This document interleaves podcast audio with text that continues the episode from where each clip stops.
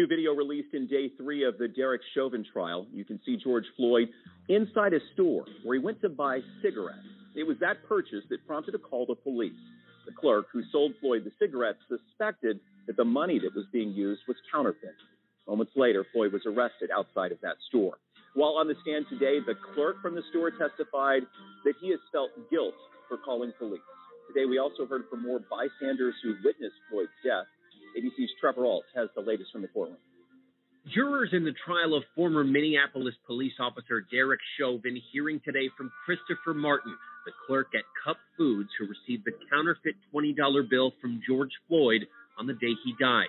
When I um, saw the bill, I noticed that it had a blue pigment to it, kind of how a $100 bill will have, and I found that odd, so I assumed that it was fake.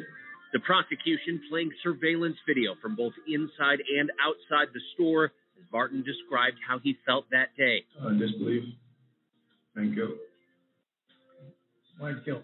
Um, if I would have just not taken the bill, this could have been avoided. The jury also hearing from Christopher Belfrey, who recorded the incident from his car. We've seen them placing him in the police car, so that's all I've seen, and I kept on driving. I thought he was detained. I thought it was over, so I kept on going home.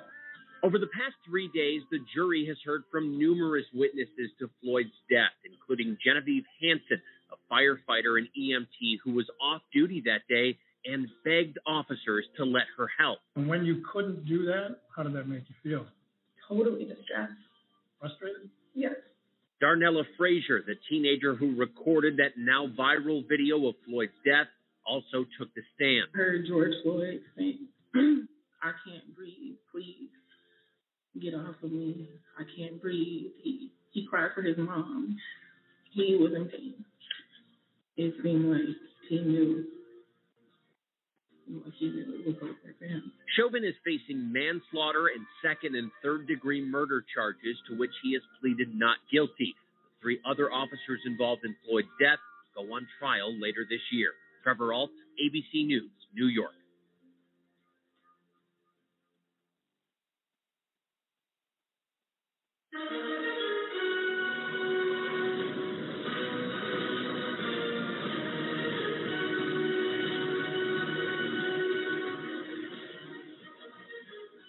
Ladies and gentlemen, tonight we take a look back at the death of George Floyd and taking a reflecting look for one purpose. Where are we today after the death of George Floyd? Has behavior changed? Have things gotten better? I got news for you. They've gotten worse. Hang on to your seats. AJC Radio takes off right now.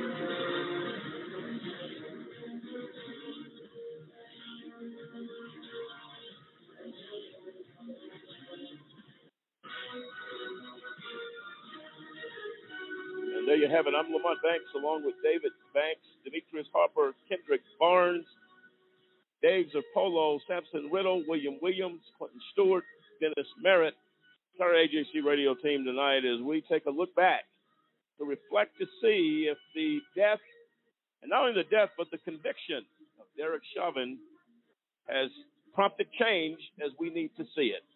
Uh, you'll be surprised at what you hear tonight. You would think after such a horrific situation that things would have shifted somewhat.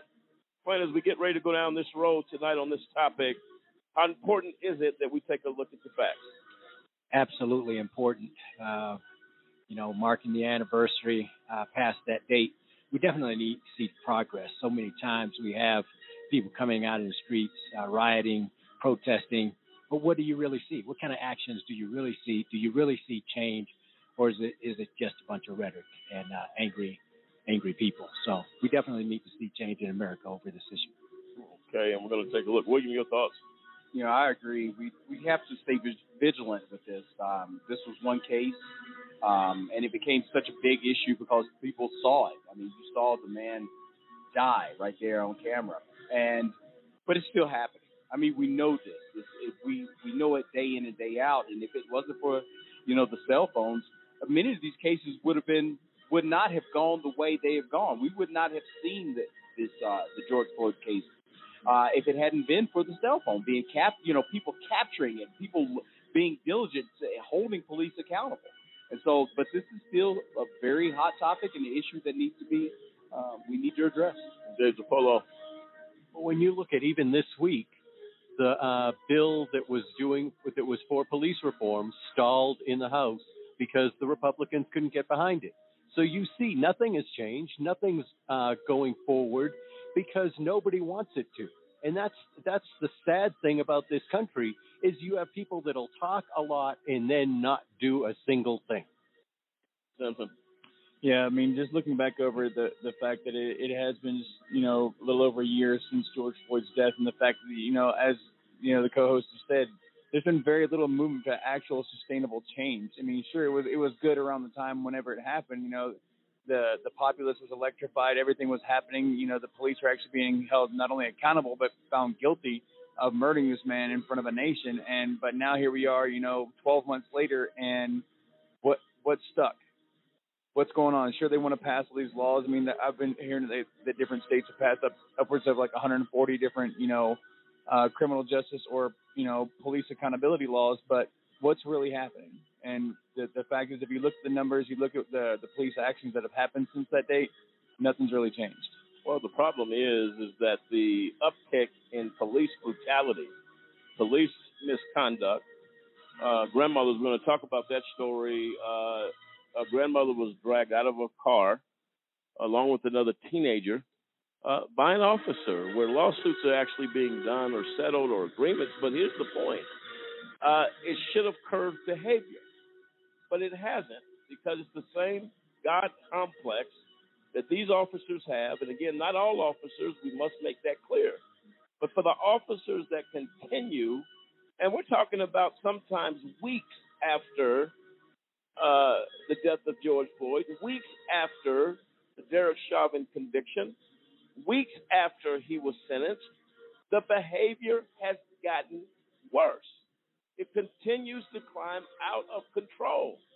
And so uh, the gentleman that was a, uh, one gentleman came on our show and he said, I'd hate to tell you this, but don't get too excited. Culture is the problem. It is embedded in the culture of this country that you continue to believe that black lives do not matter.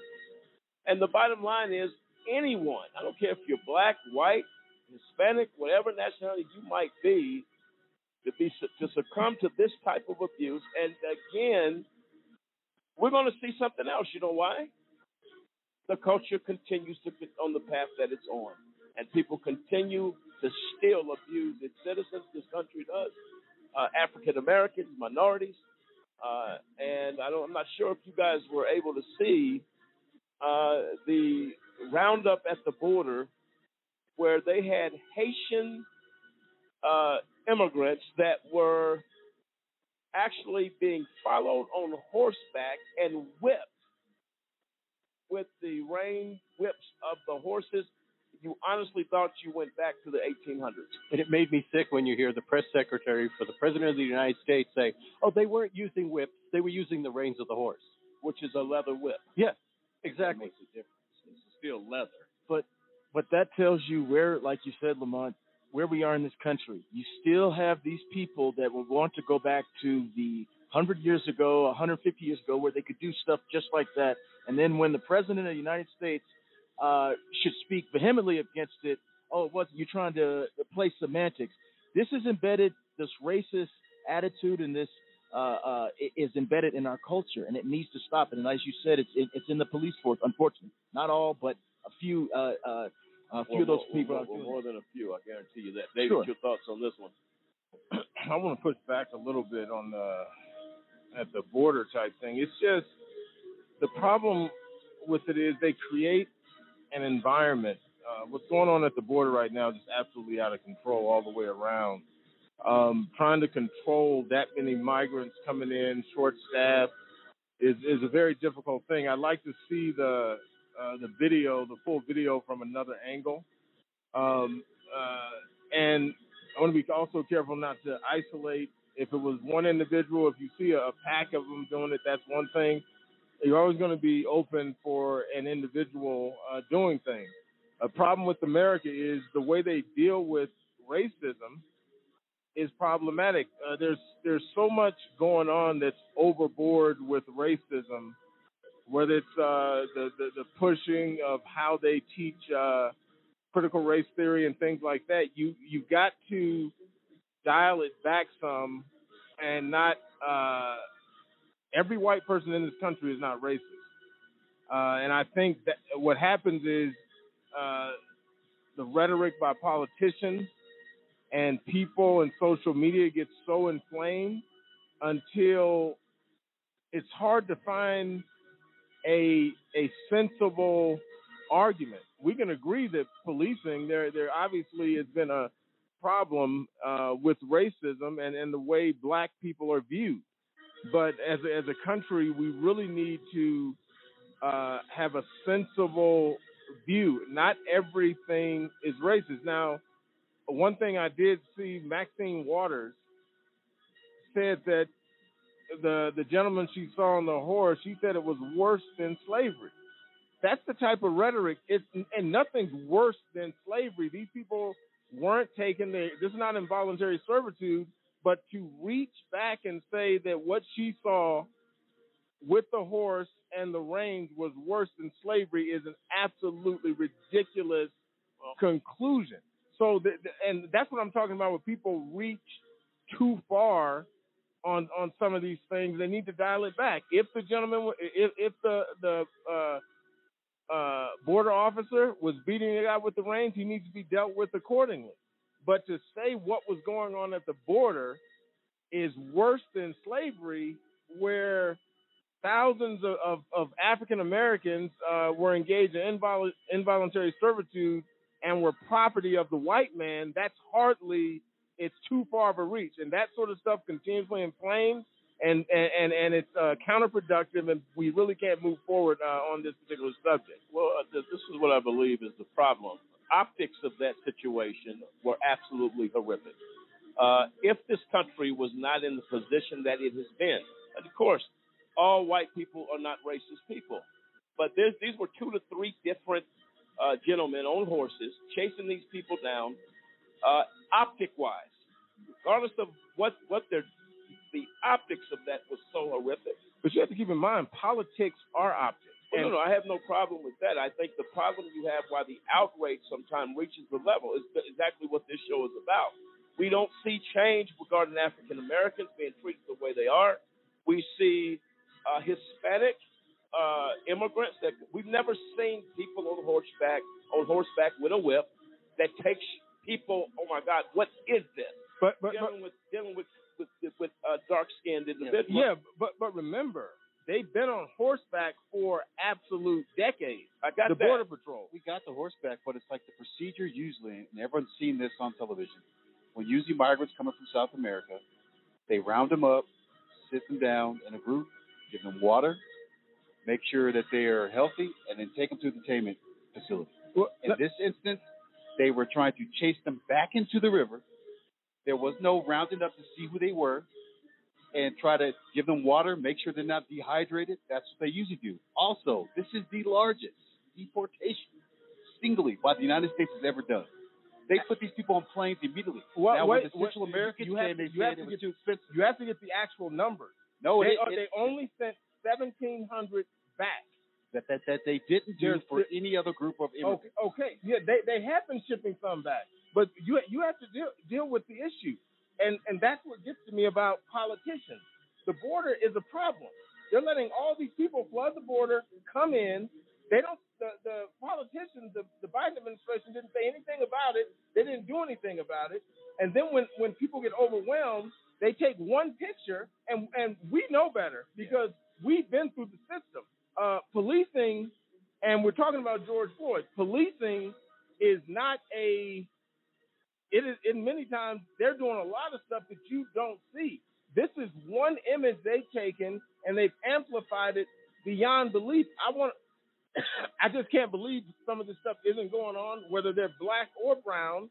Some of this stuff is actually going on on a regular basis because that's the culture of policing that we deal with. Yeah, and I agree. It's the culture of policing. But again, you should not have officers in this climate, and these are people. These are not. These are federal representatives, officers.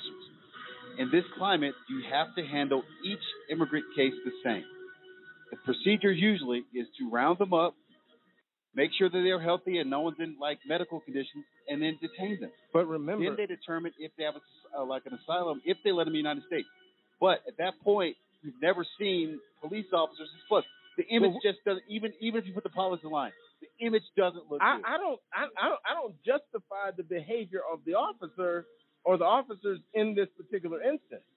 The the problem is they're so selective. We we have millions of black Americans in prison in this country. Okay, this is long before uh, uh, uh, some guys on horseback are, are, are using their reins to, to try to, to rein in, no pun intended, try to rein in some of these Haitians coming across the border. They've let thousands of people in this country, if not hundreds of thousands, that actually had COVID.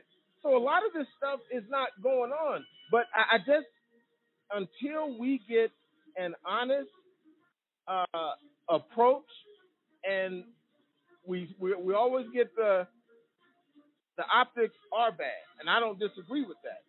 But there, the problems run much deeper. That that the optics is just a a uh, a, a a representation that that they just happen to get caught on camera. They just happen to get George Floyd caught on camera. So this stuff is going on, uh, and the problem, and, and until the issue is addressed in a more stable-minded fashion, and not in a fashion where, uh, oh my God, this particular situation, this stuff is going on. It's it's it's the filthy underbelly of this country, and until it's addressed at that level, this will be another George Floyd situation. It's going to rise up. Okay, those guys are going to be addressed, but did it really solve the culture and and, and, Well- and the problem that, that goes on in this country? Well, the, I think the bottom line issue here is the climate in this country right now, the hot topic in this country right now, as as Kendrick alluded to, and I understand your point as well, is it's just timing wise, it is the worst thing that we could have seen on TV. Whoever politicized it, whoever put it out there, it was not a pretty scene to see. Uh, because again, we haven't seen it. It may very well be happening a lot more than what we know. Uh, but what was caught and what was recorded, to me, uh, was horrific. And if it's going on, it doesn't change the fact that we have an overcrowding in our system. The reason I mention it because we're dealing with race issues in this country. Certain things, timing wise, and and your point is valid that everything is politicized, everything is a snapshot, and people run with that. But because people, I think, with George Floyd killing, and they're not one and the same, other than you go to the appearance of racial inequality in this country, and then now we have immigrants coming from Haiti, from from Haiti. Uh, we've never seen this. And the guy, one of the guys, had a bag of lunches. Uh, looked like styrofoam things in a bag, and he was trying to do this. He was holding his hand with one, you know, his lunches with one hand, and trying to not trying to run. The fear on his face. He didn't know what would happen. Uh, that's tragic, It but is. it speaks to the conversation in which we have tonight because after all that's happened, and I don't think when you say uh, until we have an honest conversation, it's not going to happen. Well, polit- this this is this is my issue. Politicians created the situation at the border. Then this particular scenario comes up. If everybody knows you're supposed to have a secure border, people just can't walk across the border. They have permitted thousands and thousands, now hundreds of thousands of people by not enforcing the law. Then when something like this happens, so it's like, okay, what what what is the country going to do? Either you're going to enforce the law or you're not going to enforce the law. But it should be equally. No, I I, I agree with that, but this wouldn't be here if not for uh, thousands of people pouring across the border, No and and the politicians just don't care. They're using it to some political advantage. Well, so the, the- politicians are a huge problem in this country uh, for stir, Yeah, stir, but we stirring have the racial well, the, only, the only thing is we have recent history because you're going to see a big disparity in the fact that one, you let a lot of Afghan nationals welcomed him with open arms into the country. And there's no real, there's no real crisis in Afghanistan. It's just we pulled out. These people Well- have got an assassination of a president and a natural disaster. There is no economy over there. So you should at least for a temporary stay let these people come in until they get their stuff together. If but, the laws but don't the next- permit that, you can't. but the next issue was the first wave of immigrations from Central America. The And big- these these Haitians came from Chile. yeah, but the big issue was that the, the, they got par- separated from the parents in detention. They don't even give these guys detention. They're just like, no, stay on the border, don't move. These, these the other immigrants got a chance to get detained But and put but detention but, centers. but you got to get all the facts though. they request, but The- that's but that's the, the that's- problem is the system is already overwhelmed. We, we've dealt with that in prison. The, the system is not set up to handle this many people coming across the border. So where what, where are they going to take these people? How are they going to process them when the system itself is not set up to handle 200,000 people every every month since the beginning of the year? It has increased. Uh, last month it was 220,000. The month before it was uh, close to 200,000. Then you had another 208,000 this month. These numbers are astronomical, and it, it, it, it's capable of stressing the system. but we are making a lot of room for them in Afghanistan. Right, and then No, don't don't that- let that- anyone. not, not that many Afghans came over. yeah, don't let anyone. And remember, that's politically. Well, That's my Listen, thing. is, yeah, listen. that's my thing is don't let Listen. anybody in. You know Listen, I'm but saying? here's the point. Here's the point, and this will be another show that we'll discuss this. The point, the bottom line here, uh, how do you as a country, at one point, well, the, the, the border problem has been a problem for many, many, many years and many, many administrations. It has nobody has gotten a lid on the border as far back as I can remember. Uh, the bottom line here is the place of this country to open our arms to the uh, uh, folks that are running many times for their lives. Uh, they're in dangerous situations in these countries. Uh, some of them are coming because they think they can get a better life here. And in most cases, our worst case scenario in America is very uh, appealing uh, to people coming over. Uh, and again, the border debate can go on from here till whenever. Uh, it, we have a problem. We have a problem with this president. Uh, we have a problem that on one end you want to enforce the border, or one end you want to say the border needs to be enforced, and we're going to, and then the second hand we're pulling people out of Afghanistan and we're leaving Americans there, and lives have been lost by this president. Children have died by this president. So the self-righteous uh, position by the Biden administration uh, is laughable. Well, you got to keep in mind, Biden actually said, and this this is where the issue. Is that's why I just kind of despise the way the politics work. Biden actually said we're not leaving until we get everybody out. Well, he didn't get everybody out. So, so, but because they were this is the war on terror. It's a political big deal. The war on terror, the the long Afghanistan war. Many people wanted, uh, many Americans, most Americans wanted us to get out of Afghanistan. He just screwed up getting out. So, but from a political perspective, if if he leaves American behind or leaves even Afghans behind, uh, and the way women are treated over there just tragic anyway. Uh, but if he leaves anybody behind, you're back into the optics. Thirteen soldiers dead, optics. Uh, he pulled out, left Americans behind. And don't forget the children that have, that innocently said, "Oh, we made a mistake." Seven seven children died. Died as a result of that. Again, this is a this is a, a disgrace. Uh, it's a disgrace. Uh, what's going on over there? We're going to get back into that subject further down the road here on the show because that's a whole show by itself. Uh, tonight we take a look at George Floyd, the condition of a nation equally as divided from the day he was killed. Uh, why is that? And why is it that police abuse has has gone to a higher uptick of police simply looking uh, rogue? This is after his death, after the conviction of this cop. Why have we seen? And there's been no movement. That what I have seen, we have seen officers continue this abuse. We're going to deal with that on the other side of this break. Ladies and gentlemen, this is AJC Radio tonight. Where are we now since the death of George Floyd? As a nation, we are still crippled. This is AJC Radio. We'll be right back.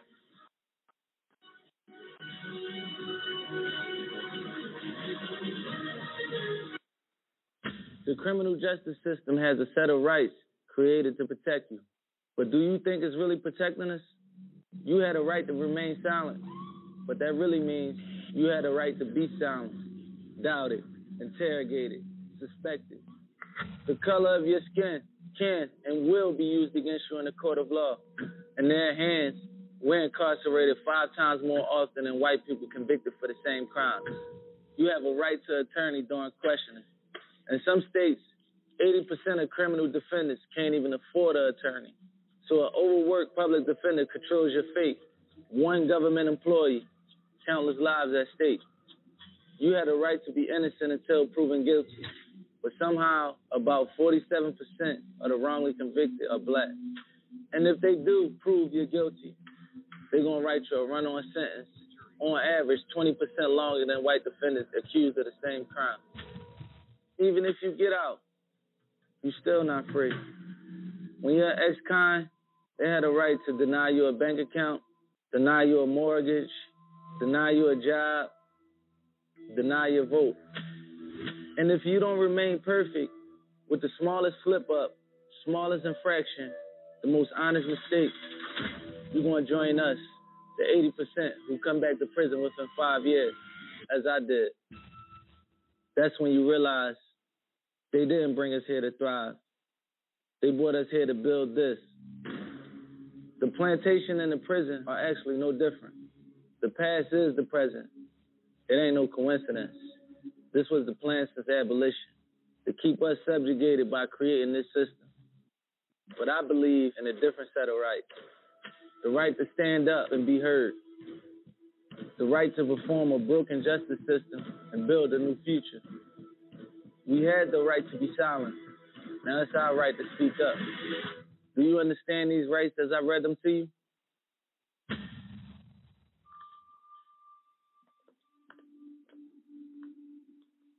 For a kid whose mom or dad is in prison, life is tough.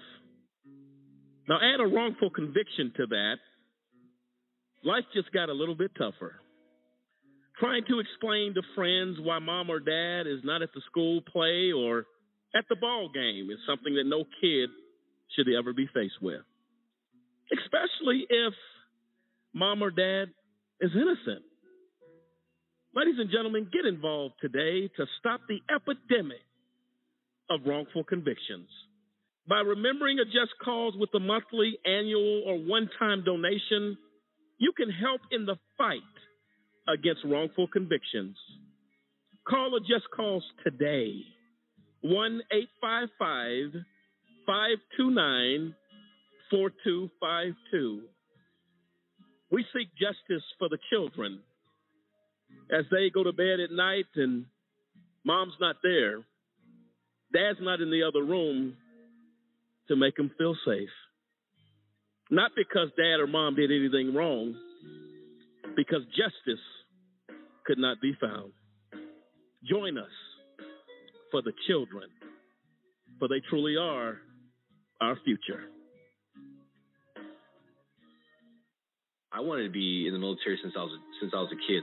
I served in the United States Air Force. I served a total of 16 years. I was deployed uh, 13 times. On my second deployment, four bombs hit my vehicle. And at 19 years old, that's the first time I ever saw somebody die. Coming back, I was raging. I started having pretty horrible nightmares. I would wake up in the middle of the night, sweats. I started drinking a lot. I felt worthless. I guess I never recognized it in myself. Eventually, one day, I just walked into the VA hospital and said I'd like to see somebody. Don't suffer alone. You got to find that link with somebody that'll make you let it go. It all starts with going to the VA. There's a whole community of veterans that just want to help you out. It's for the guys who couldn't come back, so you owe it to them to live well because they're not here with their families.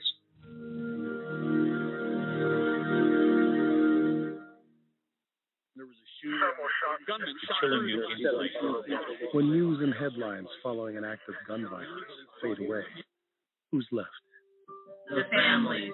Gun violence is real, It affects more people than you would ever imagine. Losing a family member is one of the worst things that anyone can ever go through. This is something that's often forgotten, like what happens to the people after the incident. Although our country struggles to agree on a long term solution to gun violence, We can all agree on one thing. Any family suffering a loss as a result of gun violence needs our support. focus needs to shift to the human being. These continue to happen, and more people have joined the club that we didn't ask to be a part of. There's families that are not getting the help that they need. It seems like there's nobody really rallying around The people who have experienced the hardship that we have. so many families in need, and I can really empathize with that. They need our love. Compassion and hope. Life for these families may not get any easier, their lives are never going to be the same. Ever. but with the support of others, They will get stronger. we can help. The Christina Grimmie Foundation, building a legacy of hope and inspiration.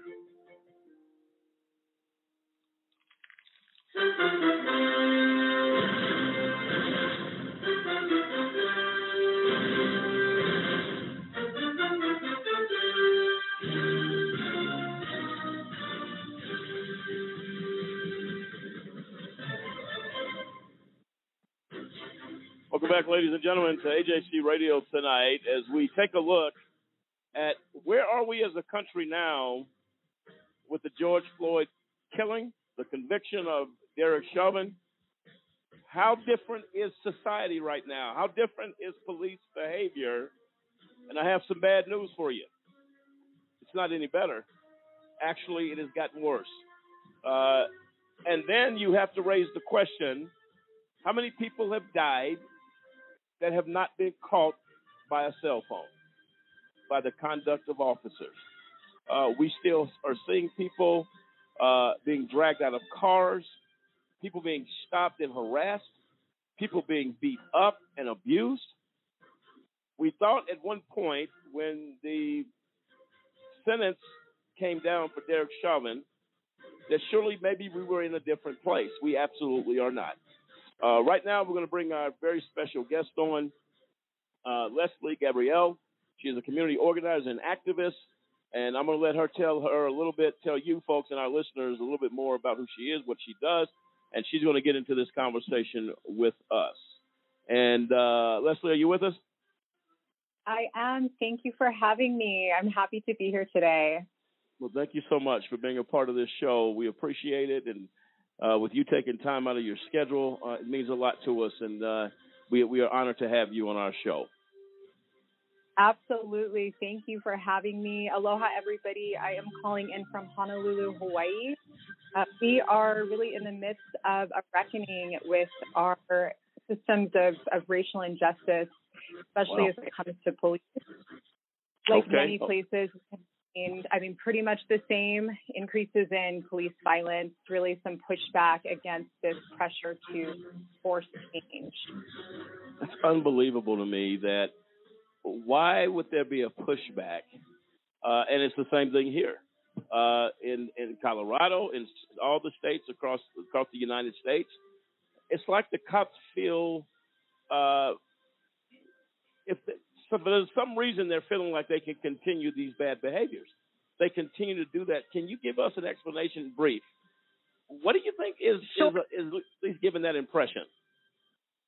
Yeah, you know, I can't say for sure, but my own feeling is that there have been very little consequences for police misconduct, police crimes, police killings. We see some of these larger stories, but all in all, the rate of conviction against police officers, I believe it's less than 2%. So we've really emboldened police officers in a lot of communities to behave as though they are lawless thugs in the wild, wild west. And that's what we've seen. No, understood, understood, and and I think that's why a lot of people uh, don't have confidence that things are going to get better. Uh, I remember the day the the sentencing came down uh, for Mr. Chauvin, and uh, people thought it was still less than what he should have received, but it was more than we've seen in a very long time. So people were kind of, well, we got something out of it, but in reality, uh, and I, I agree with you, uh, very few people have suffered the outcome that Derek Chauvin suffered. Uh, we have Eric Gardner, who was killed publicly in New York City uh, without a weapon, and I don't know how Mhm. many officers was on him. And all he kept saying, he said, "Man, I can't breathe." He was Yeah. no threat to those officers, and Mhm. that nothing nothing happened to those officers. That was of major Yeah. consequence. So I do agree with you on that. Um, and then you go to some of the other people that have, have suffered death and injustices. I, I, Walter Scott, I'm not sure what happened with Walter Scott was shot was shot in the back. right and the officer. What what was what was the he was outcome? sen- he was sentenced. He, I believe he was sentenced. I think he got somewhere in the neighborhood of about twenty years. oh, he did get 20 yeah, years. he he did. He was that was one of a rare case. The case with like Freddie Gray with those six officers, I believe they all walked, didn't they? I believe so. I, Yeah. so I have to do the research on that. Go go ahead, go ahead, Leslie. Yeah, you know, I think what is happening is we see these really isolated incidences and feel a little bit of satisfaction that we are making progress. But these individual convictions of killer cops and abusive cops, while they do speak maybe to some progress, because we certainly haven't seen that previously, cops who killed Black people, especially, were not held to any sort of consequence. We are seeing a little bit of a shift, but that doesn't speak to systemic change. These individual consequences aren't systemic change. They're very individualized and give us this false sense of safety. We really have to continue to push these current conditions that are so skewed towards overly sympathizing with police, favoring the police narrative. Um, as we all know, with with the George Floyd case, the press release that the police put out was atrocious. It was just such a falsification of what happened. And I think what people don't realize is that's very common. Police are the first people to provide their narrative to the media. So right from the very beginning, people, the, the public, communities have this skewed perception of what actually occurred because it's so one-sided. And it's really difficult to undo those types of narratives from the beginning. So we have a public, I know in Hawaii and I'm sure lots of other places, it is very pro-police here. There's there's just a default favorable attitude to police regardless of the details. It takes a lot to convince people that police behavior, even objectively, if it is illegal or, or includes criminal acts, it takes a lot to convince them of that. So we have these real deep systemic issues that we aren't addressing with these isolated individual convictions. No, absolutely right. And these are things to me, uh, and Leslie, I don't know how optimistic you are, but I'll be honest with you. Um, we had a situation here um, in regarding a a uh, young lady, a black mother, wins a two million payout from police who beat her and seized her child. I want to just share this story with you. And it says here that uh, uh, Rickia Young, a young black mother who was allegedly beaten during anti-racism demonstrations in Philadelphia last year for no reason, has reportedly reached a two million dollar settlement uh, with city officials. The agreement was reached on Monday, almost a year after Miss Young was forcefully removed from her car, was beaten, and had her toddler used by the city's police department for social media. In a statement, oh. Philadelphia Police Commissioner Danielle Outlaw said that instead of fighting crime and the fear of crime, some of the officers on the scene created an environment that terrorized Rika Young, her family, and other members of the public on the morning of October 27th of last year. Mm-hmm. And that was when Mhm. Miss Young, a nursing aide from North Philadelphia, tried to drive through a large protest over the police killing of Walter Wallace Jr., a young black man. And and in short, Leslie, what the officer did, he he created a photo op after Yeah. dragging this lady out the car and holding this baby as a prop. Yeah. Yeah. And so And my, go ahead, Leslie. I was going to say that picture speaks to really some of the ugliest tropes, some of the ugliest anti-black tropes. Of, Mhm. uh, I remember that picture very well. It is a white female police officer, and you can see her face, and she's she's holding a child, a toddler, two or three years old. You can see that Mhm. he's barefoot, and they gave this this caption that was just so overly sympathetic again to police, showing them as saviors, So we see these kinds of images and these tropes repeated, and people don't realize how that impacts them and really skews the perception to have that favorable view of police and a disfavorable and anti-black view of this Yes. woman who really did nothing except be in the wrong place at the wrong time. Well, I think the tragic part about that is, and uh, maybe some of the other co-hosts have some questions regarding it. The tragic part is, five minutes before you took this picture, you dragged this grandmother out of her car, and you abused her to the point where you settled for two million dollars. So they think if you settle for two million dollars, well, it'll just go away. And now we have an optic, a photo op situation, a scene, a Hollywood production, if you will, at the scene to make it. And I, I agree with you 100%. Why are these people yelling at the cops? Look at these cops right here. They're holding a kid they, because the perception is they saved this kid's life. They care about these kids. So then we then become, or the people who have the right to protest and peaceably what was going on there, we look like we're demonized for it because now we have gone out of our way to create such a picture that is absolutely horrific because it's premeditated. So you Mhm. drag this study out. How do you? I mean, you must you must belong in Hollywood to put that type of face on a situation. Mm-hmm. David. Yeah. Hey, Leslie, thank you for joining us. Just uh, a comment. Uh, the problem even runs deeper than police. Uh, Reuters in uh, June of this of 2020 did a report where thousands of U.S. judges who broke laws or oaths remained on the bench. Uh, Mm-hmm. the, the the system runs deeper than just police. It's it's almost like a secret, in my view, a secret society. It goes from the police to the prosecutors to judges engaging in misconduct because they have Mhm. the power. And, and the common thread with with the criminal justice system is there there there is no system accountability at any level, whether it's at the policing level, the agent level, uh, prosecutorial level, or judicial level. And that problem is so the system is so broken until until it's it just seems like it's an, an, an intractable issue because all of these uh, at every level they are policing themselves. We don't hardly have Yeah. unless it's an extreme case like George Floyd that gets the cameras. Uh, police continue to police uh, to uh, police police, judges police judges, and prosecutors police prosecutors. And with Right. that system, I just don't see how we can get ever get past where we're going to have any type of accountability. And pro- most prosecutors become judges, so it's it's almost like this this built-in crony system. Uh, the path to a Mhm. judge is, is through the prosecutor.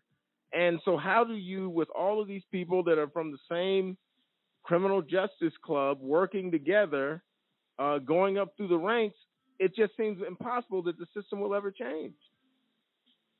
Yeah, and I think you bring up a really good point in saying the issues are deeper than just policing, and they're they're deeper than just our criminal injustice system as well. Uh, the underpinnings and the root causes of these issues and the issues of our country, they're built on anti-blackness and white supremacy.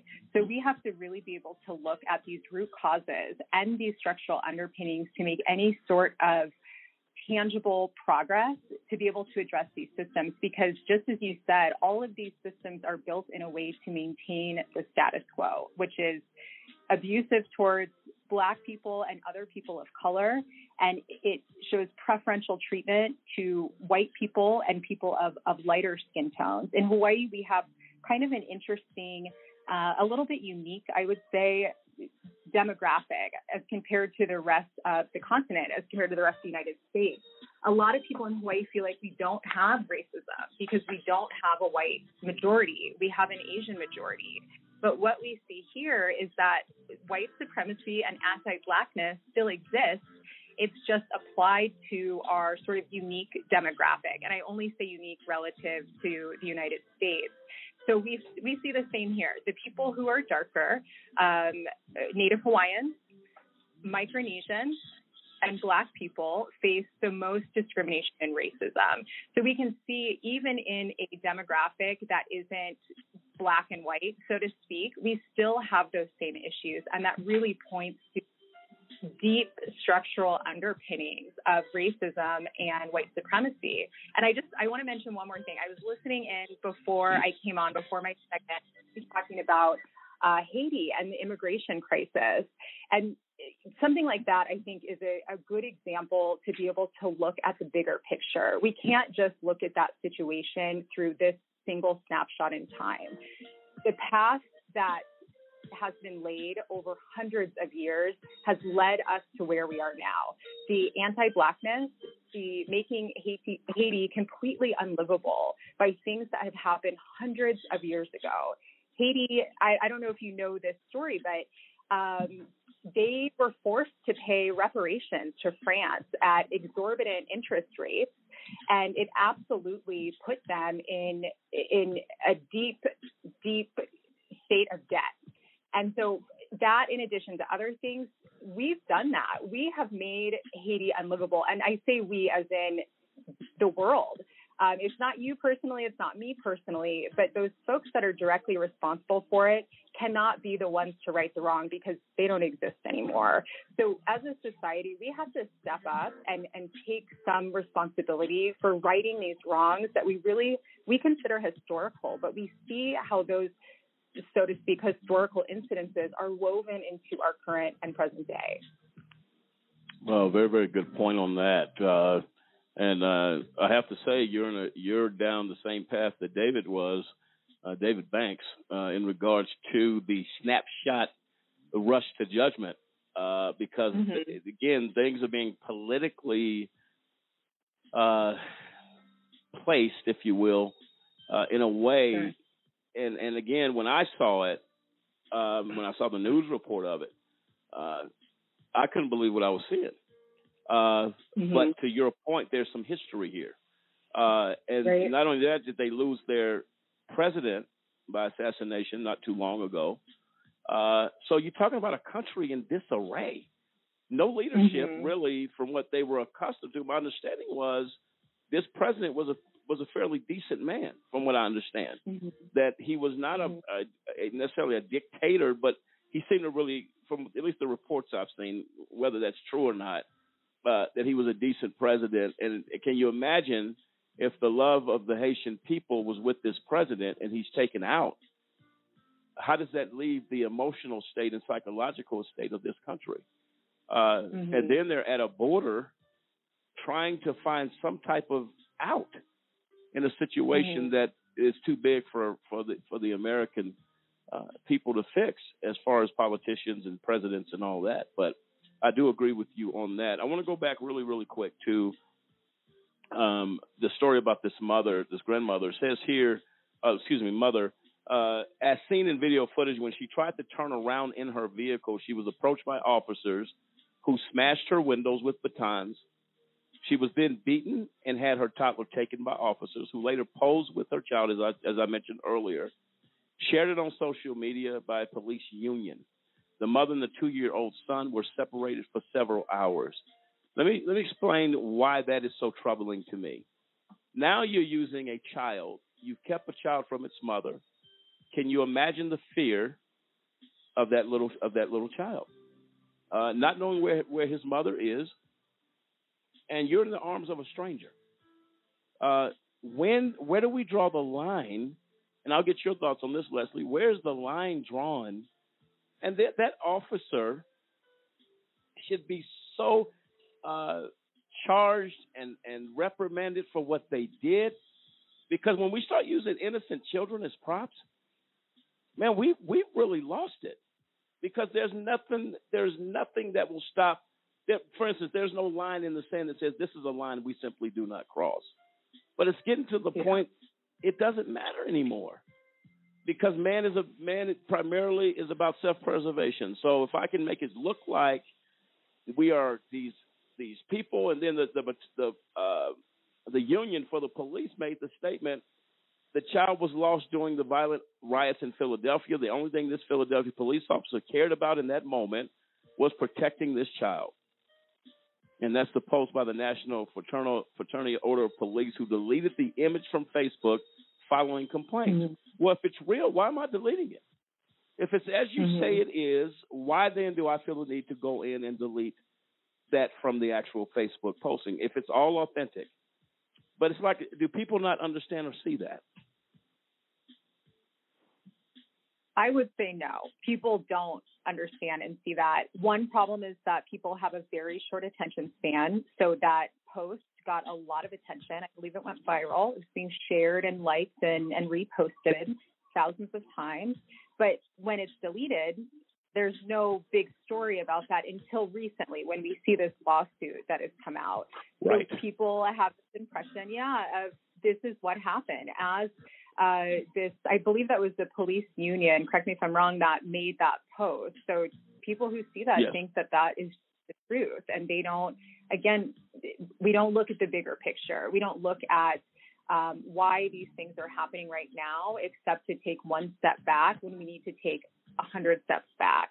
This, the, the issues that are underpinning the racial uh, systemic issues within policing and everywhere else, as was mentioned, those we have a long history of that and that history we feel like we're so far removed from. But as an example emmett till's accuser she is still alive.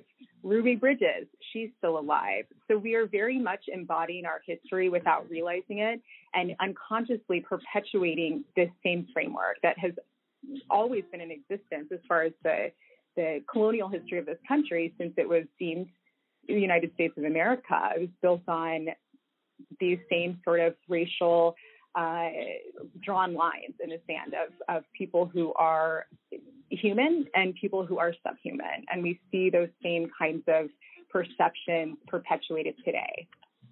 No, absolutely, Dave. And, and you're seeing that so much today, where uh, one of the instances we just had a little over a month ago was a black real estate was showing a black real estate agent was showing a house with a client and the client's son. The client was a veteran. All three of them are black.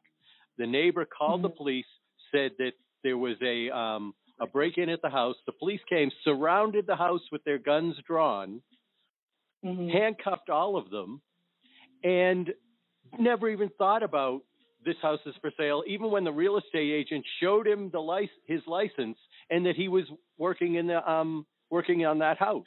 When you see things Mhm. like that, you it it pains me to see that this is the United States today. I mean, what do you see us going towards in the future when you see things like this? Yeah, I think that we really have to be able to get uncomfortable. Um, we, for the most part, collectively see racism as a very explicit act, a racial slur, or something that's very obvious. And, and within systemic racism, which I think most people agree that that exists, that that's an issue, that means that racism is present in every facet of life. So we have these situations happening repeatedly. They might look like small things sometimes, or sometimes they're even indetectable because a lot of this comes from implicit bias. So we collectively have to get comfortable with the discomfort of acknowledging the truth of our current reality. We are not free from racism. I would say, I- and I heard earlier, someone had mentioned that it's um, not a good move to say that everybody is racist. And while I agree with that, I will say that we do have implicit bias because it's it's a outcome of systemic racism. So everybody has some implicit bias because it happens at a subconscious level. It's the way people interact with each other. It's not always a racial slur or a hate crime. So that's that's that's just the reality.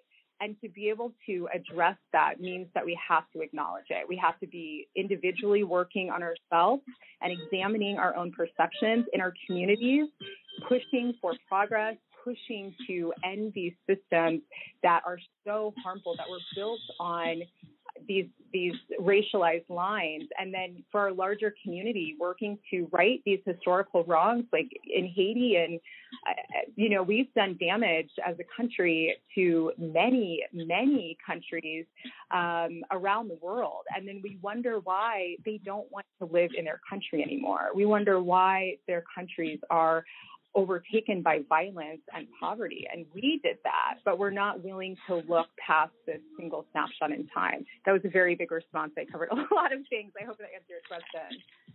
Yes, thank you. Yes, Dennis. Yeah, as you were talking, I was thinking about you know when you were talking about accountability, and then you know how how do you get uh, uh, how how do you get a nation uh, to to respond? How do you get a nation to say enough is enough? I mean, we're we're living in the now. I understand, you know, our history has a lot to do with what's going on now. But what do we do now? I mean, yeah, history had a lot to do with it, but we still have police officers doing, you know, doing stuff they should not be doing, and there's still no Mhm. accountability. We tell everybody get out and vote, vote, vote, vote, vote.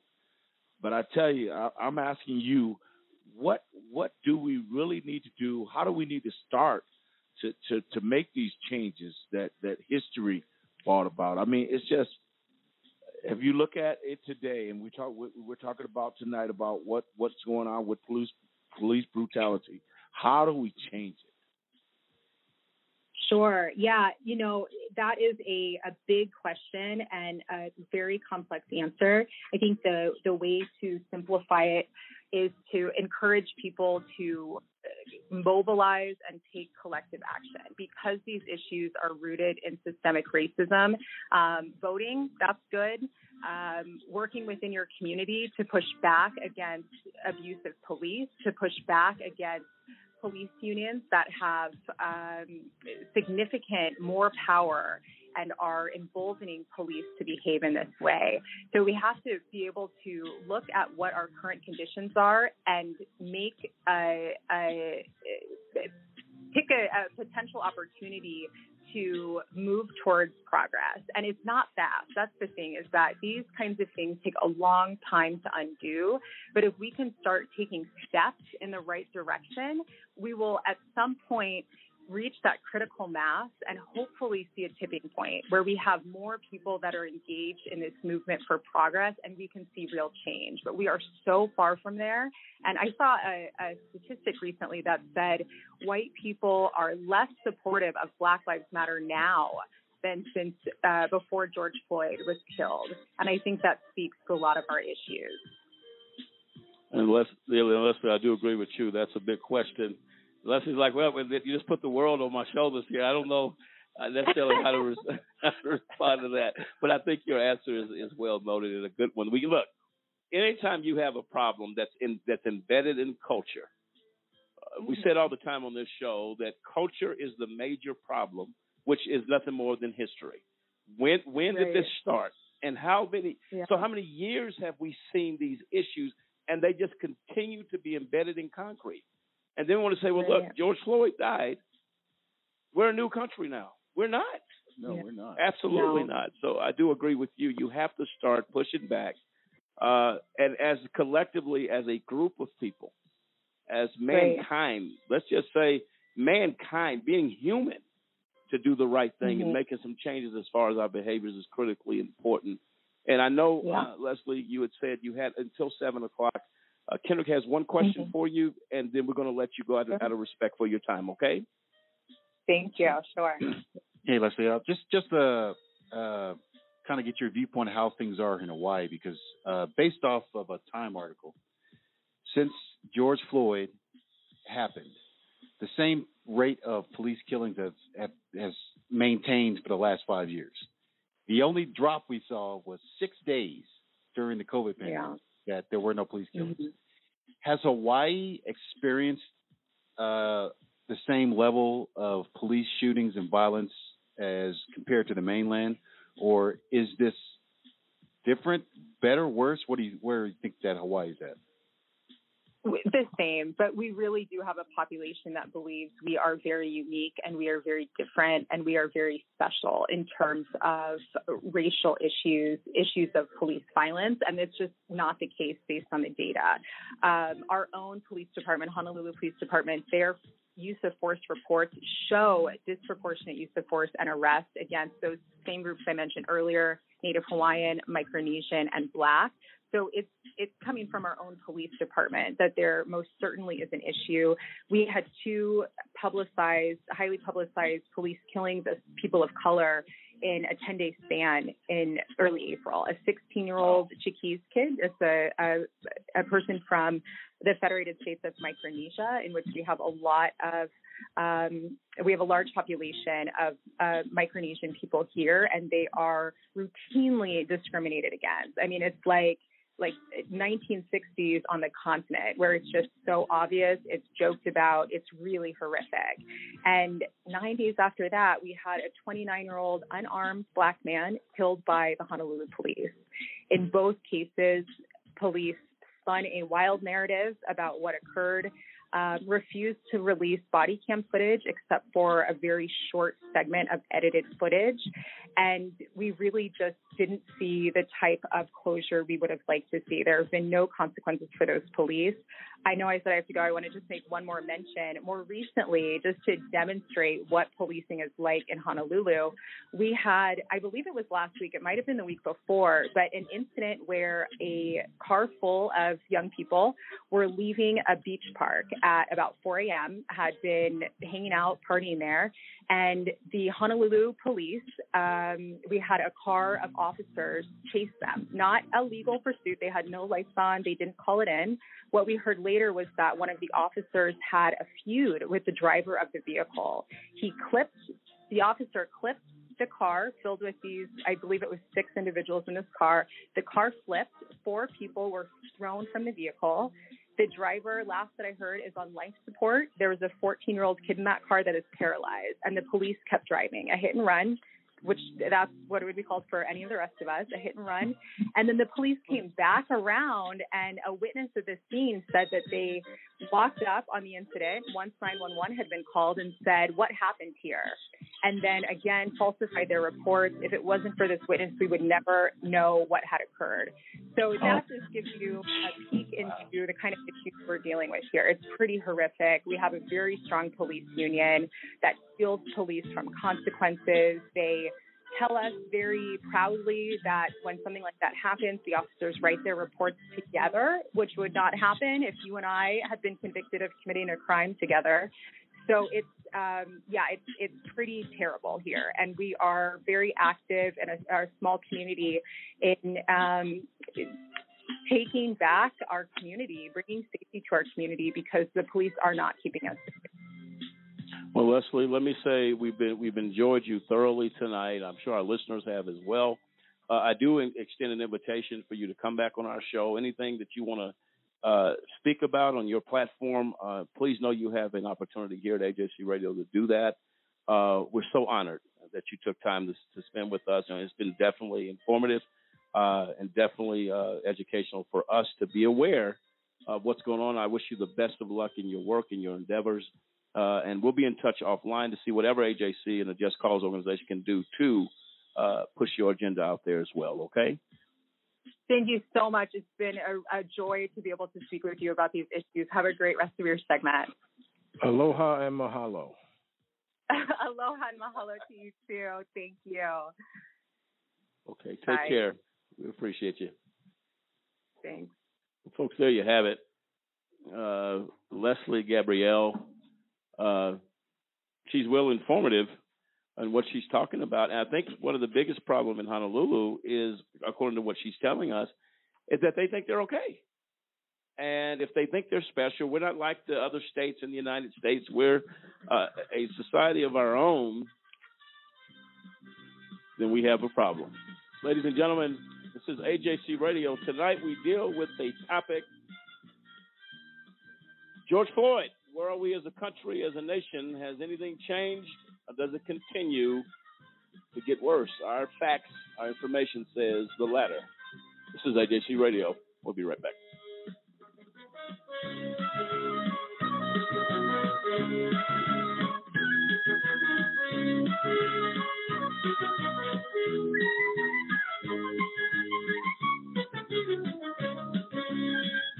What's up, y'all? It's your boy Kevin Sage, and I'm afraid I'll be killed by police.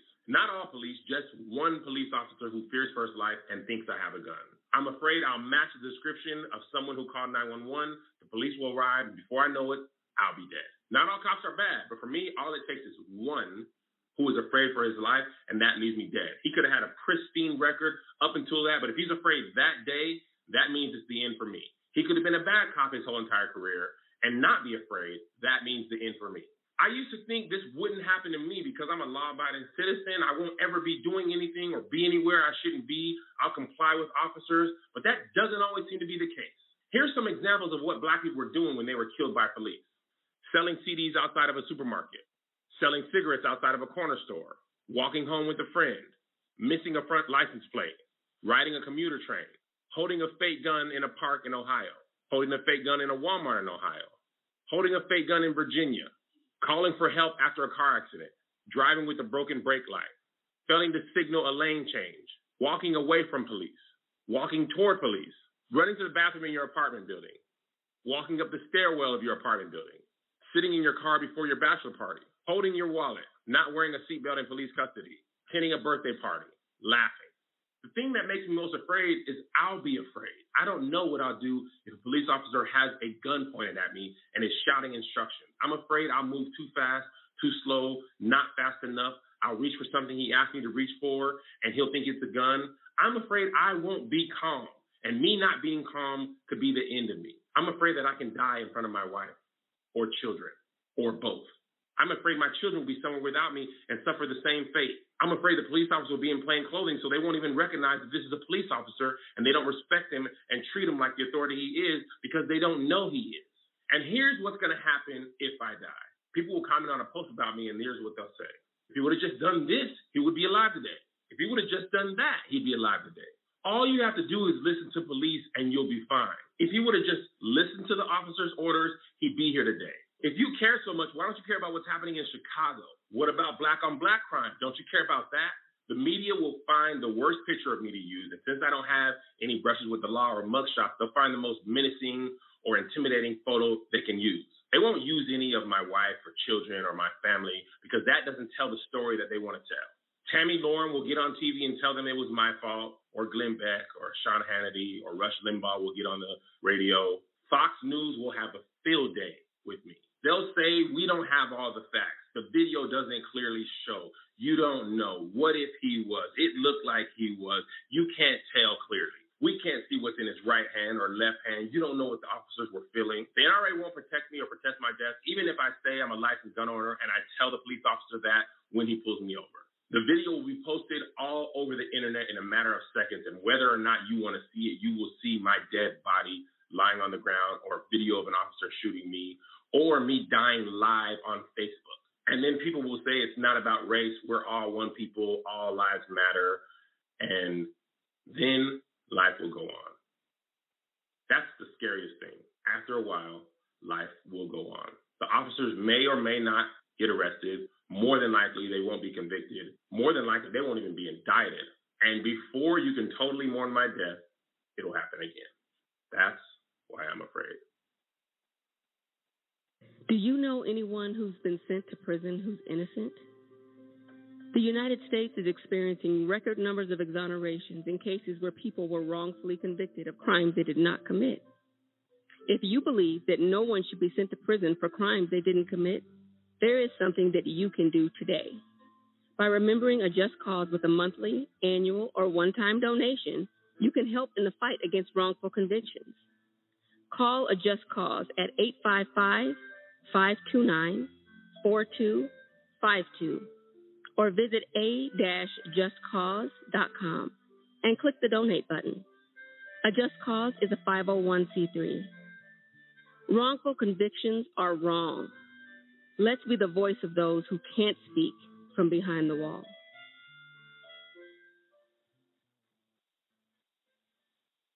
Columbine, Virginia Tech, Tucson, Aurora, Fort Hood, Oak Creek, Newtown, Newtown, Newtown. Newtown. How many more? How many more? How many more colleges? How many more classrooms? How many more movie theaters? How many more houses of faith? How many more shopping malls? How many more street corners? How many more? How many more? Enough. Enough. Enough. Enough. Demand a plan. Right now. As a mom. As a dad. As a friend. As a husband. as a wife, As an American. as an American, as an American. As a human being. For the children of Sandy Hook. Demand a plan. No more lists of names. It's not too soon. It's too late. Now is the time. Before we all know someone who loved someone on that list. No more lists. No more. Who they might have been. No more. If we had just done something yesterday, It's time. We can do better than this. We can do better than this. It's time. It's time. It's time for our leaders to act. Demand a plan. Right now. Right now. You demand it. Enough. Enough. Enough. Enough.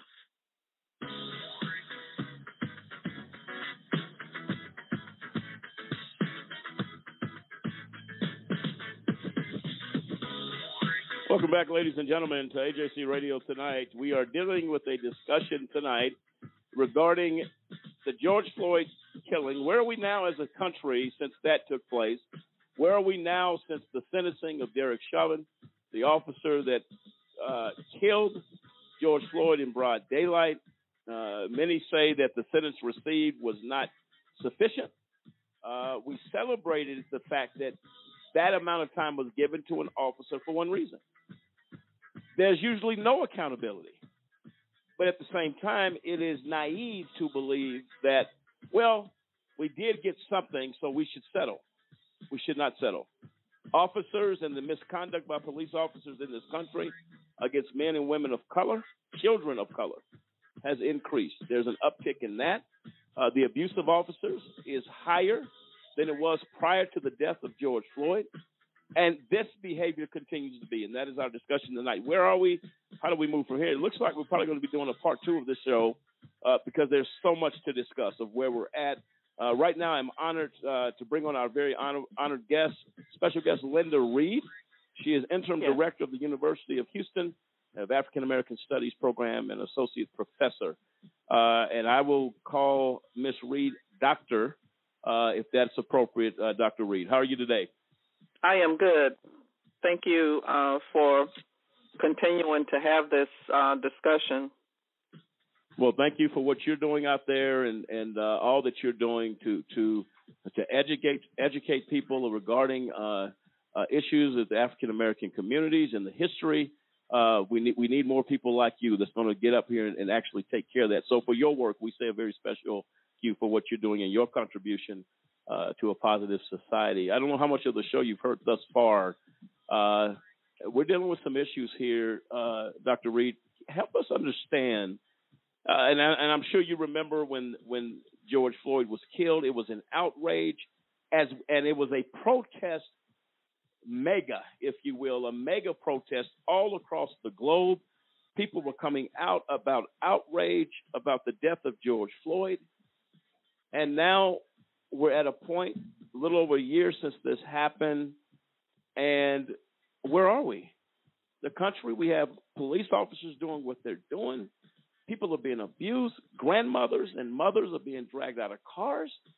Uh, what? Help me understand, Dr. Reed. If maybe maybe you could shed some light on this. How is it something so tragic that had such an impact in the moment? Uh, I remember watching all the news stations, and I have never seen the crowds of people in the streets of not only all over the United States, but around the world protesting the death of George Floyd. How do we settle back in to say, well, these officers just pick up where they left off and continue to do what they do? Please shed some light on that for me if you're able. Well, I, I think it's it's something that we probably won't ever understand, um, but it is uh, a historical cycle, uh, and so I think part of what happened, uh, people uh, thought that okay, they marched in the streets. Uh, certainly, things would change within a short period of time, and then one year later, we can't even get the U.S. Congress to support uh, legislation that's named uh, for the uh, reason why George Floyd was murdered. You know, the Yes. George Floyd Justice and Policing Act seems to be dead in the water. That's unbelievable to me because I remember the members of Congress, and, and David, you may remember this, where they were actually uh, out in Congress. They had the African American symbol or flag that they were wearing, and they all kneeled uh, as a symbol that they, the death of George Floyd. Uh, somebody Mhm. kneeled on this man's neck, and you're now at a point where there's nothing you can't even get it moved. And at that point, Republicans and Democrats says this is horrible. What Well, happened to George well, Floyd? Politicians take Mm-hmm. any opportunity to get on a soapbox and push a narrative. I think because it's once politics becomes one of the variables, it it dilutes the entire purpose because they God God bless them, but no matter what they do, politics are going to be intermingled into everything they say. I just don't see any.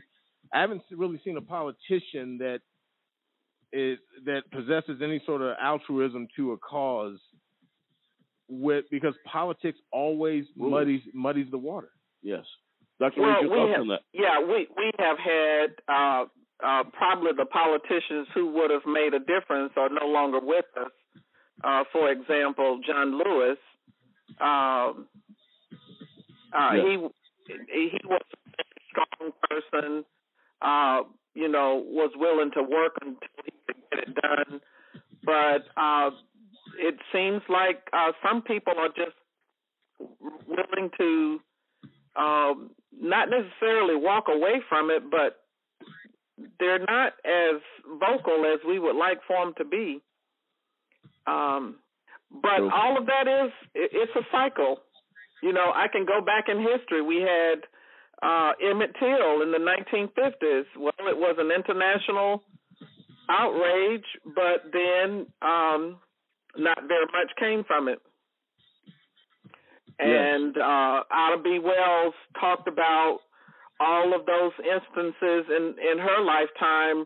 Six to ten people could be lynched in any given week. Uh, and that was in the early part of the 20th century. But here we are, we're still seeing the same thing in the 21st century. How do we stop it? It's a it's a really good question. Um, we just need strong people, whether they're politicians or not. Well, you need true leadership. Uh, it would be my guess here uh, that who will step up to the plate. Since the death of Martin Luther King Jr., uh, I believe uh, you've had partial activists uh, for the, for the African American community, but no one with the voice and the the, the ability to bring uh, the African American community together as Dr. King did. Um, Mm-hmm. that's been largely missing uh, since since his death. That's been largely missing, um, and I think as as David mentions, the politics and where we are as a country and as a nation, uh, the outrage to me has been minimal. Uh, like I said, and, and, and you make a good point. We're marching in the streets. People are everywhere in numbers that we have not seen before. Never You saw wouldn't- before. All around the globe. What happened? What happened? How did that? It's kind of like a firecracker that, or a candle that just dies out. What happened here, William? Your thoughts and, and any questions for Dr. Reed? Well, I you know I agree 100 percent because, like Leslie said, we have a short attention span. People will rise up for a moment and then you know they'll it, it, it's really short. Then they'll die off. They don't and they act like if I don't hear it, I don't see it, it doesn't exist. No, it's exact. It's existing. It's existing. And so, Dr. Reed, I, I, had a question. Um, how did you see the George Floyd trial go as it compared to Philando Castile? Uh, and and specifically, I was look. I, I just want to know your thoughts on how the police officers were viewed, because Yanez was charged with, I believe, second degree manslaughter, where Chauvin was charged with second degree murder, and then Yanez, who shot Philando Castile, And that's that's the young the the Castile was the gentleman in the car with his Yeah, fiancee with- and the yeah, other in- girl. Right, Yes. right. Right. Yep. Yep. Yeah. And, and so they were basically in the same area. Uh, they Yeah. were four years apart, and and so I just wanted to know your thoughts on on how you Well- view both those cases. I I think um and and, and you know we we had a video of uh both situations Yes.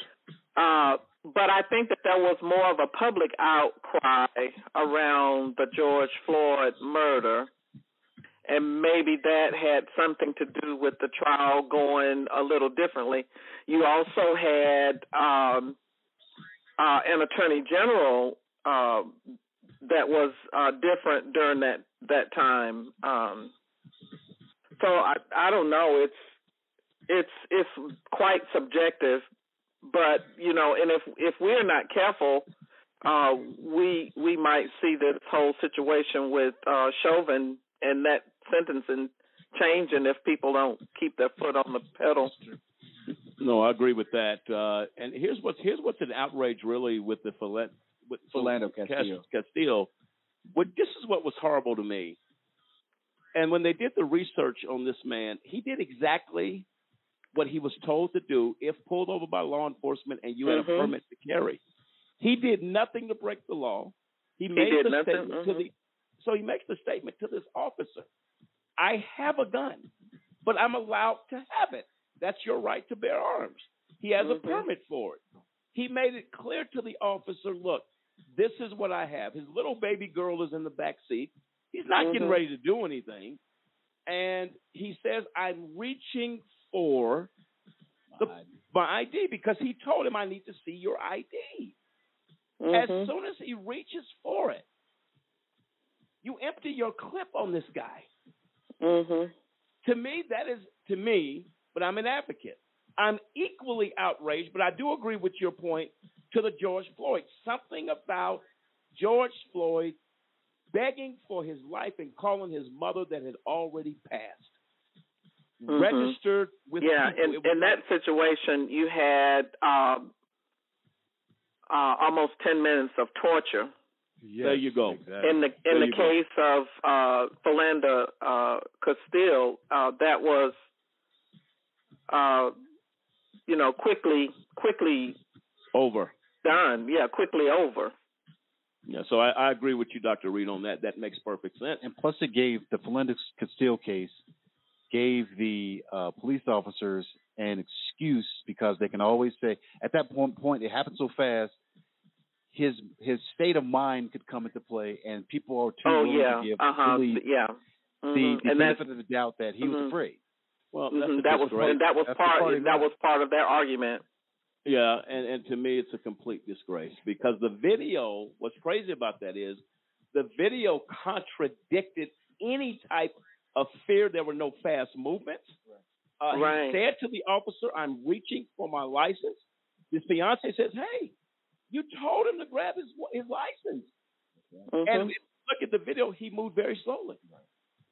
But he was forthcoming. It's like, so we got African American fathers and mothers that tell their kids, look, if the police start, if the police officers pull you over, just do what they say, and you still end up dead. and you still end up losing your life it's um it's very tragic Well, what, another thing I thought that was that was really important about the case, the George Floyd case, was the trans. Well, I don't want to say transparency in full, but the fact that we as as citizens were able to view what was going on in the courtroom. We were able right to listen to right the argument. yeah And I, I, think, that's that was the one key element that made it possible for the result to be different. It was fully videoed. Yes, yes, and I think that's that's one of the things. So one one of the things we talk about here on the show is accountability and transparency. You know, you have you have a justice system that covers each other, covers for each other at every level. And Mhm. that's one of the points David was making earlier in the show. But when you see it now, it's trans, it's it's wide open to the public, and the public can see, you know, the evidence that is presented, the case that is being put on, the defense that's being made, the prosecution Mhm. it's important for us to see and be aware of what's going on because I think a lot of times these things are hidden. These uh you know these these events take place and then all of a sudden there's an outcome and it surprises everybody, but they don't know what went into it. But my fear Mhm. is to that is the jo- the Chauvin case was the outcome everyone wanted and expected. But it's almost like this is going to be the sacrificial lamb. We're going to try to get everybody to forget what happened, and let's go back to status quo. Well, the well, the problem is with that is that it was not sufficient. It was not Mhm. sufficient. He should have gotten a lot more. He should have been charged because here's the point, uh, Dr. Reed, and give me your thoughts on it. With George Floyd, when he made the statement that he was in duress, if you look at the video, Derek Chauvin doubled down on his neck with his Mhm. knee. To Mhm. me, it's an act of premeditation. Now, once I tell Right, you I can't right. breathe, and you continue and go harder, you have with premeditation killed me, which he should have been charged with first degree murder. That's what he should have been Mhm. charged with. So Mhm. let's, Dr. Reed, your thoughts on that? Uh, you, I think you're right on that. You know, um, uh, and and a lot of people who have examined that video also could you could go through it almost uh, in slow motion to see the facial expression of Chauvin uh, changed Yes. after after the man was begging for his life. He was like he, he it, it almost appeared as if he was more determined to torture him. Yes, and I I I agree with that. So what do you have? I don't think. Listen, I think a lot of the African American community, and not only the African American community, there were uh, white people in large numbers that really had a problem with the death of George Floyd. They really did, and it- doing on social media, I've never seen so many officers in tears. I'm not talking about wiping a tear or two away. I'm talking weeping Mm-hmm. and saying, "Look, I'm not going to be liked for this, but George Floyd was killed." These are officers, and the Mhm. officers in in Minnesota talked equally. The chief of police was equally outraged. Yeah, he was. So yes, he was. Yeah. So what do you what do you do with that? Uh, I don't I don't believe people said, "Look, we got what we wanted. We got something, but we didn't get Well, enough." I'm just saying- yeah, I I- was just saying Mhm. that they expected that at least he got convicted. Because Well- Because usually they get off scot free. Well, well, no, it's it's a little different than that. And what it is is the way the laws are written. Uh, I'm sure the prosecutors in at least the George Floyd case would have wanted to do first degree murder if they thought they could actually win on a first degree murder charge. What ends up happening, the way the laws are actually written, and then what has to be given to a jury to consider, uh, you can end up losing on that particular count if it doesn't satisfy the prongs in the law. So it just it didn't make sense. It doesn't make sense for sometimes for prosecutors to bring that stuff because the law, the way it's written, doesn't permit them to achieve a successful outcome with that But- with the first degree murder. but they do have the Mhm. right, uh, Dr. Reed, I, I think this is true. Uh, they can be charged, even if they're charged and they get convicted, they can convict on a lesser. So, say for instance, you went to court with a, a first degree murder charge. and They said, look, you know what? You haven't met that, but you have met second degree or third degree. So, to Mhm. me, you bounce the ball because I, again, I, I saw, and it, it, to me, the disgust that Derek Chauvin looked down at George Floyd as he begged for his life, as Dr. Reed alludes to here, was clear. Clear. Mhm. So if a, if a Yeah, I mean, he understood. He understood everything that Floyd was saying, yes, but it did he not did. change his demeanor at all, except for he seemed to be more determined that he would just put more pressure on him. that's right. And what is that? That's murder. It is yeah, murder. that that and pre, as you said, pre premeditated. it's a premeditated moment that took place. To me, as a lawyer uh, or as a prosecutor, I would think I would argue that. And you know what I would have done? I would have played that video in slow motion for the jury to see. Look at the facial expression of Derek Chauvin when he was told this man could not breathe. Kind of like if you're playing around and and say you're playing in the front yard and you say, "Man, I can't breathe." I mean, let me get up. Say you're playing or Mhm, wrestling or doing mhm. whatever. Man, I'm hurting. You're hurting my back or whatever you're doing. Immediately, the automatic response is to back off. He didn't back off. And, and I think even Mhm. that that point, um, there was no remorse even Period. during period in the ca- you know during the trial. So he knew so in some shape, form, or fashion, he thought I was justified in right. what I did. The outcome, my actions were justified. He knows better now. And they- yeah, and and that's that's the thing when you if you look at the fact we need accountability because people think he would have gotten away with this. without us, without the technology. Yes. Mm-hmm. Because Right. if you, Dr. Yeah, you're you- aware we- of Oh, you, I, I, I heard part of the program to to hear the long, long list of names and and different situations. That's why we we must understand. Had we not had the video, this would have been just another case of what the officer said, and that would have been the end of it. That's right. That's right, and that's tragic. That Well, video I- made the the the the case. It made the case really very did. very clear.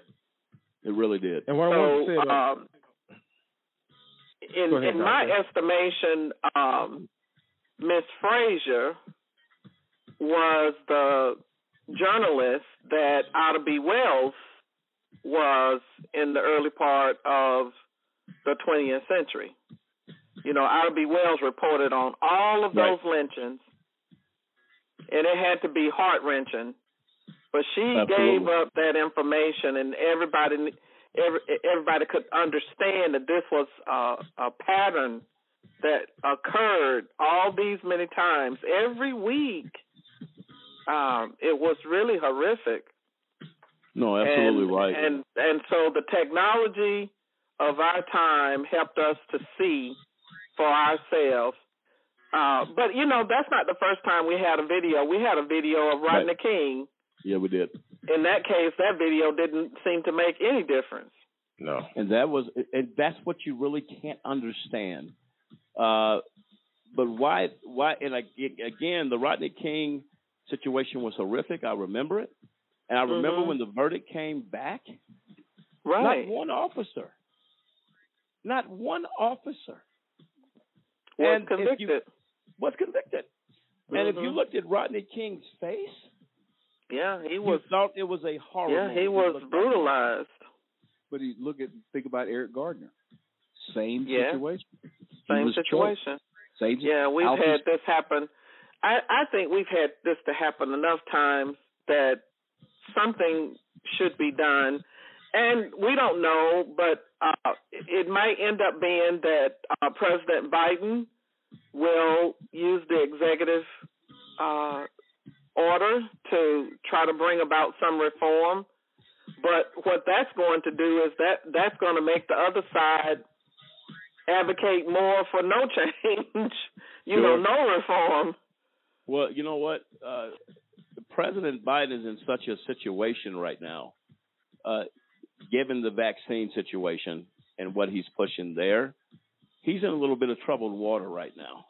What he will yes, and will not do. yes, he is, but but he he he may end up using the executive uh, power to try to bring about some sense of police reform nationally. Uh, you know, does. to try to establish a standard, no chokeholds, uh, et cetera, a long, long list of things. Sure. The one thing that held them up, it appears, on this situation was that qualified immunity that the police union and a lot of the conservative side just would not support. They don't want to. Um, they don't want to give up the officers who do wrong. They still want to try to protect them. Well, and the danger of that, Dr. Reed, is the fact the culture stays intact. So you can't get change unless, like you Yeah. said, a drastic move by executive order, something that sends a message. Because if if if officers want to protect other officers, regardless of uh, what they're doing, and these days, if you go against an officer, it could cost you your life Mhm. because everybody's kind of united. Not everybody. Mhm. and I believe we got some good officers out there. Let me say that we got Oh, some yes, good officers absolutely. out there. Uh, but these are for those that simply have lost their way uh, and make these choices to to bring this type of disgrace to a country is is over the top. Dr. Reed, we're going to take a quick break. I want to come back. We're going to be respectful of your time. Uh, I want to get Okay. your I want to get your closing thoughts on how do we what do we do to go from here? Do do we have any optimism here that perhaps because it's hard to have optimism when we had such a cry for justice Mm-hmm. and the country has gone silent again. I'm going to get your thoughts Mm-hmm. on that, your closing thoughts, and how people can get in touch with you for what you do. We're going to go all that on the other side of the break. This is AJC Okay. Radio. Dr. Reed joining us and giving her perspective on a situation. And the question is since the death of George Floyd, where are we now? And I can tell you right now, we're not in a good place. This is AJC Radio. We'll be right back.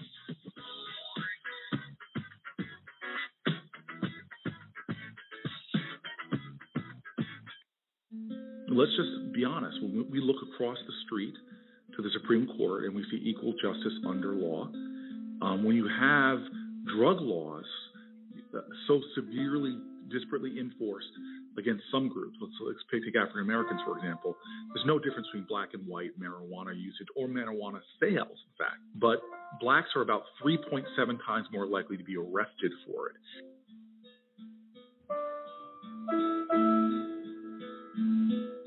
um, African Americans are more likely to get uh, mandatory minimums, are more likely about 13 to get 13% longer sentences, and has created these jagged disparities in incarceration. In my state, blacks are about 13, 14% of the population. They make up over 60% of the prison population. And remember, the overwhelming majority of people we arrest in America are nonviolent offenders. Now you've got this this disparity in the arrest, but that creates disparities that painfully fall all along the system.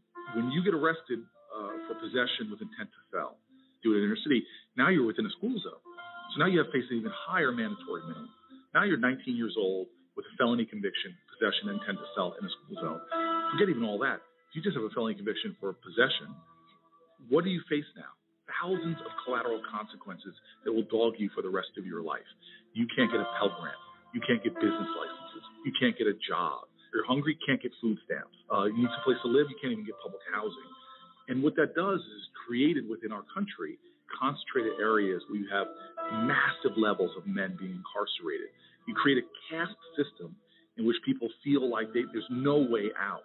And we're not doing anything as a society like we know we could do because there's tons of pilot programs that show if you help people when they are coming back from a nonviolent offense, that their recidivism rates go dramatically down. If you don't help them, what happens is left with limited options. Many people make a decision to go back into that world of, of narcotics sales. Uh, uh, what's more dangerous to society? Someone smoking marijuana in the privacy of their own home, or somebody going 30 miles over the speed limit, racing down a road in, in a community? What is more dangerous to society? But yet, that teenager who makes a mistake for doing things the last three presidents admitted to doing, now they have a felony conviction because it's more likely they're going to get caught. And for the rest of their life, they're 29, 39, 49, 59, they're still paying for a mistake they made as a teenager. Now, that's not the kind of society uh, that I believe in, nor is it fiscally responsible, nor it's undermining their productivity, undermining their ability to take care of their family. This is so wrong that those conversations that I'm having with conservatives as well as uh, Democrats uh, are resonating. And so when you have people like Rand Paul standing up and talking about racial disparities in incarceration, this convergence and understanding uh, of fiscal conservatives, of Christian conservatives, of libertarians, shows me that this is a time of great hope for our country. And so I'm not going to question people's motives. This is one of those issues like the civil rights movement in the 1960s, which should pull all Americans together to say enough is enough.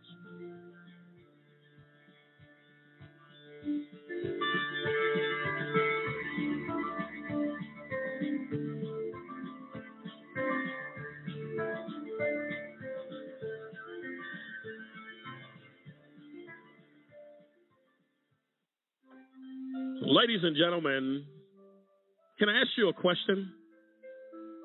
Did you know that there are over 2.4 million people behind bars in the United States?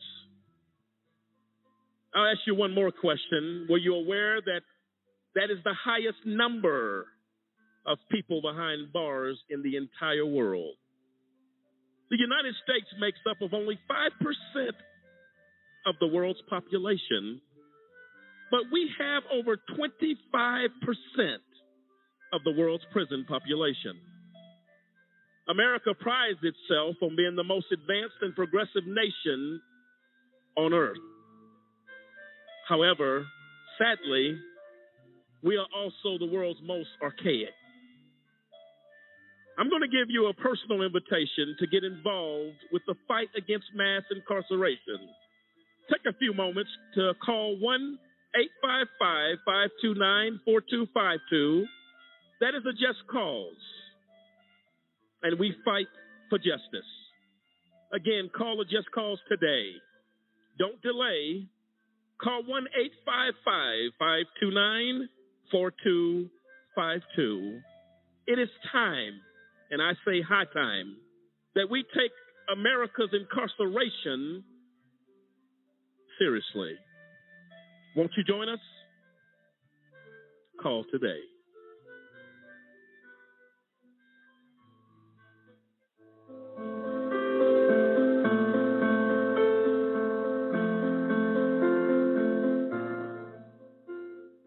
I stand for equality. I stand for individuality. I stand for peace. I stand for diversity. I stand for dignity. I stand for respect. I stand for fairness.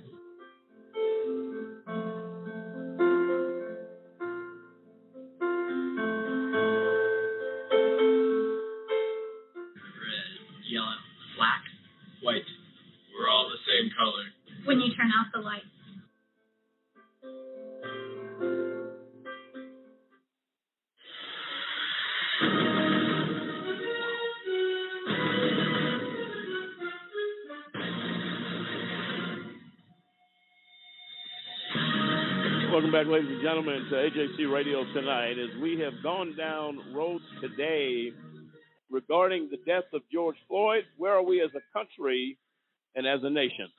Uh, we've been honored to have with us uh, Dr. Reed, uh, giving her perspective, uh, Dr. Linda Reed, excuse me, uh, giving her perspective on where we are. How do we get out of this mess? Or are we in a situation where we simply hope for a better tomorrow as the complaints of misconduct by police officers in this country since the death of George Floyd have increased considerably, and they continue to spiral out of control.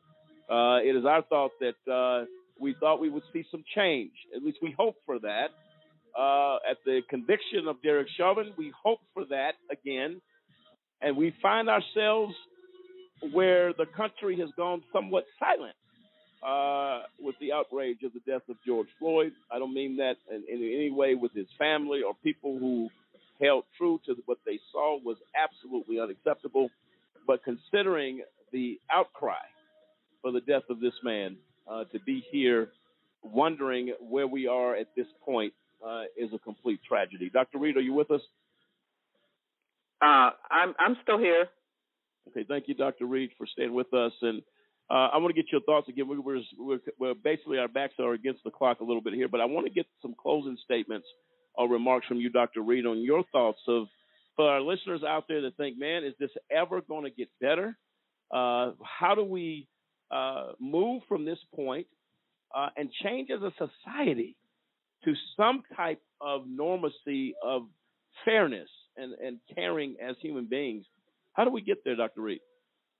Well, I am going to uh, be optimistic and uh, place a lot of hope on all of the young people who came out in big numbers. Yes. And as George Floyd's daughter said, you know, she told the president, "My daddy changed the world." Uh, she's going to always remember that. Her generation and and the ones just a little older than she, I, I think that they're going to remember this. And and as an educator, I'm going to encourage all the young people who are looking for jobs become a part of the criminal justice system, become attorneys, you know, be about the business of making things different, creating a different situation. And and I do believe that that will happen. Uh, when you think about a person like Amanda Gorman, who has already said that she possibly will run for president in 2036. Hey, and she'll Yes. do it. No, absolutely right. And So uh, I, I place my hope. It might not be something that we see in our lifetime, but that's what the, our ancestors taught us that. The people who were enslaved said it might not happen in our lifetime, but we our people will be free. Yes, So hey, right. I'm gonna place I'm gonna place my hope on on the people coming after me. It might not happen in my lifetime, but it will change. Thank you, Dr. Reed, of inspiring words there uh, for our listeners and something to look forward to. Uh, again, whether we're here or not, and the next generation uh, that that we pass the torch to, let's let's hope and pray Yes. uh, that there's a difference uh, in the lives of, of people. Dr. Reed, I can't thank you enough for taking time out of your schedule to join us tonight. I open the door to you to come back. If you have anything you want to discuss, you have a platform that you want to, uh, or an issue you want to discuss, we'll give you a platform here at AJC Radio. Uh, and I'll tell you what, you are always welcome here. We may want to call on you to come back as we continue this discussion over a period of time. Uh, but I appreciate you so much for what you do, uh, your words of encouragement, and how do we get out of this mess that we're in. I can't thank you enough. Yeah, well, we'll all keep working on it. Thank you so much. Okay, take care. Mm-hmm. There you have it, ladies and gentlemen. Dr. Linda Reed. Uh, she is the uh, interim director of the University of Houston African American Studies program and associate professor there, uh, shining some light on this discussion. Samson, your thoughts on Dr. Reed? Well, I mean, she definitely brings a, a, a fresh perspective to the entire conversation. She's very well informed, very well spoken, and she makes a lot of good points. The fact of the matter is, is like, you know, we may not ever see this these changes come into effect in our lifetime. You know, versus you know any person of color, anybody that stands with you know our our colored brothers and sisters. We might not see it happen, but the fact is, like, we can't let the narrative die. We have to keep on pushing this thing because the fact of the matter is, is the moment we go silent, we, we've seen in the George Floyd case. You know, the moment people went silent, it started happening again. You know, I mean, we you look at around around the country right now, over uh, a thousand people have died since the George George Floyd case at the hands of police. They're talking an average of three people per day. That's three people too many, regardless of skin tone. That is three people too many. Police officers need to be put in check. They need to stop, you know, being able to govern their own and be held accountable for the things that they do. Dave Polo, your thoughts? Nothing has changed in this country. It it seems to be just keep getting worse and worse. I mean, I just I keep thinking about Aurora, Colorado. The number of times we've had the incidents with the police against the black members of the community. And over and over again, it happened and happened. Finally, the Attorney General's office here in Colorado just recently came out and said the police department is racist. Well, yes, we saw that. We've been looking at that. It took you this long to come out and say that, but now what are you going to do about it? That's one of the things we don't see here in this country is what are we going to do about it? And then when they talk about it, actually producing an effect. No, absolutely right. Dennis. Yes, it's time. And I mean, uh, the, the uh, professor, I mean, Dr. Reed was really honored when she was talking about our youth. Uh, we got to get the youth involved. I mean, we got to make sure they understand that they are the future, and uh, they, they they can make make a lot of things happen. I truly uh, agree with her on that. Uh, again, accountability. If there's no accountability, there's no solution. There's no Absolutely. change until we start seeing uh, police officers, uh, more than one, uh, you know, serve time or, I mean, you know, get what they deserve. It's going to continue to happen. Without question. Punt. Yeah, I enjoyed uh, listening to Dr. Reed uh, speak. She uh, reminds me of a very patient person, uh, very well educated, and uh, a voice of soberness uh, in this hour. Demetrius. Oh, you can appreciate Dr. Reed's uh, optimism, and um, I definitely concur with her on.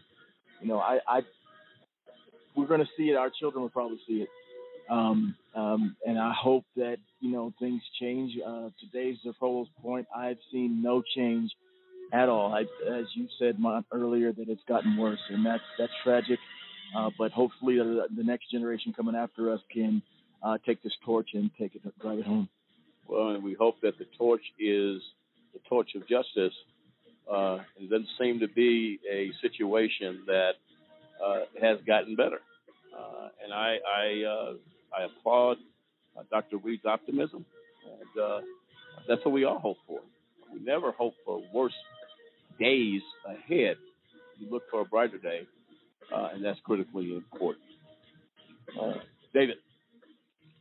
Well, uh, like you said, I, I've, I've, this has been a, a very uh, obviously spirited conversation in many many respects. I just think what ends up happening, uh, the way they're selling or trying to sell structural, country-wide structural racism is is somewhat problematic. Implicit bias to tell a person they're impl- implicitly racist or implicitly biased, I just think is a is a hard sell. Sadly, Black Lives Matter movement, uh, some of these organizations have become so po- political at some point until they lose their effectiveness. Uh, and then, in many cases, the boy who cried wolf. You can't cry racism on every single case. And I think I see too many of the politicians, especially on the Democratic side, uh, we have a racism problem in this country, but everything can't be immediately attributed to race, or you can ultimately turn people off. It becomes you become the boy who cried wolf, and then people just start uh, closing their ears and they just quit listening all the way around. You know? Uh, you address issues as they come up, uh, and they need to be uh, the facts and the evidence really needs uh, to to a great extent needs to support uh, any sort of uh, race racism accusations. If not, uh, uh, I can't see us moving forward. Well, I do see, I do believe that Black Lives Matter, Black Lives Matter, is a is a voice in this hour. I think they've done some good things. I think they were demonized and and targeted misrepresented in a lot of cases. Uh, because I believe whenever you have a voice that is powerful, that implements people to hit the streets, to march, to fight, to protest, uh, we saw numbers in New York with Black Lives Matter that was astronomical.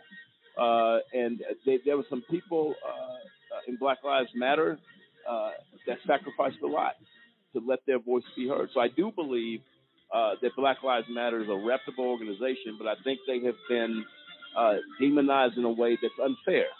Uh, and I believe because it's a it's a black organization fighting for the rights of African Americans. And I do agree with with David in regards to we pick our battles, uh, and every battle is not a group issue of racism. Sometimes you have a bad apple in the bunch uh, that makes a decision, that makes a move against African Americans. I think Black Lives Matter movement is so important because uh, you had people coming out saying, well, all lives matter. That's not the question. All lives matter is not the question. Do our lives matter?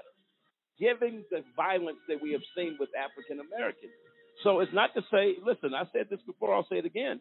If you're white, you're black, you're Hispanic, you're international, you're Asian, whatever you are, the mistreatment of human beings on the level that we have seen is an outrage regardless of your background. That being said, we had a huge uptick in violence against African Americans. Therefore, the question became, do we matter? Because the appearance of the, the appearance of it was that we simply don't. That's why the you don't ask a question that that you're sure of. We're confident white lives matter. We're confident uh, other other ethnic groups' lives matter.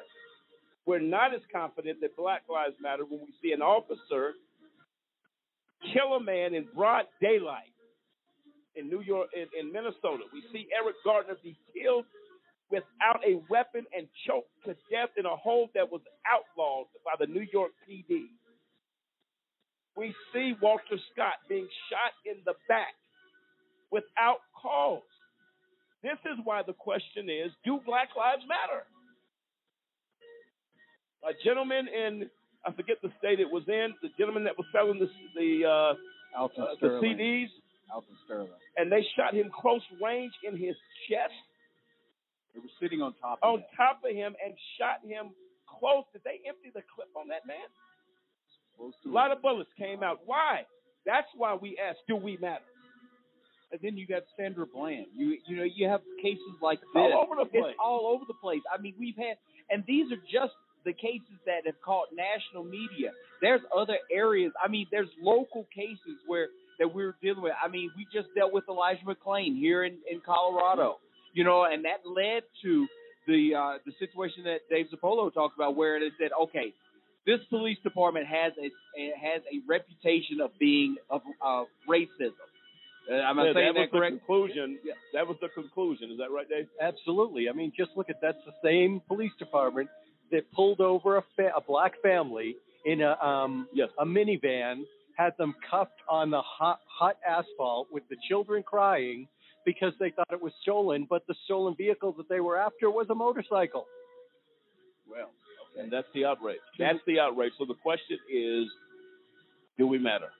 And I salute Black Lives That Matter, any other organization that will have the courage to stand up and say, we have a voice in this hour to address the issues of racism, the issues of bigotry, the issues. When you start dragging grandmothers, I, I saw a video where a grandmother was put on the ground uh, and a white officer sitting on the back of this elderly woman as she cried for help. Uh, this is a disgrace. And again, all officers are not like that. I salute every officer that honors the badge, every officer that goes to work every single day, their life on the line, and they do what is right. We salute you. But to the officers that don't and continue to terrorize individuals in the African American community, and again, any community, any human being that would be subjected to such treatment uh, is a disgrace uh, to, to any law enforcement organization uh, in this country. So we are hopeful. We are very grateful again uh, for Dr. Linda Reed. We're grateful um, for uh, Leslie Gabrielle for her joining us tonight. Uh, give us some true perspective on what we are looking at as a country. I'll tell you what, it can be very discouraging uh, when you look at the things that happen and they continue. Remember that statement. They continue. You see a stoppage and a drastic drop in this or that. And it wasn't too long ago we were talking, that we were fascinated by the crowds of support for George Floyd. And I have never seen people march in England, in Australia, everywhere saying, we don't believe what happened to George Floyd was right. We are going to do part two of this show next week, ladies and gentlemen. Too much information. We're going to deal with this. What's happening in prisons, in jails. These are the jail police. These are the prison police. How is the abuse going there since the death of George Floyd? How have they maintained order in these prisons? We're going to take a look at all of that, but we're going to deal with the abuse behind the wall of jails and prisons in this nation. As we do part two, where we now the death of George Floyd? This is AJC Radio. Good night.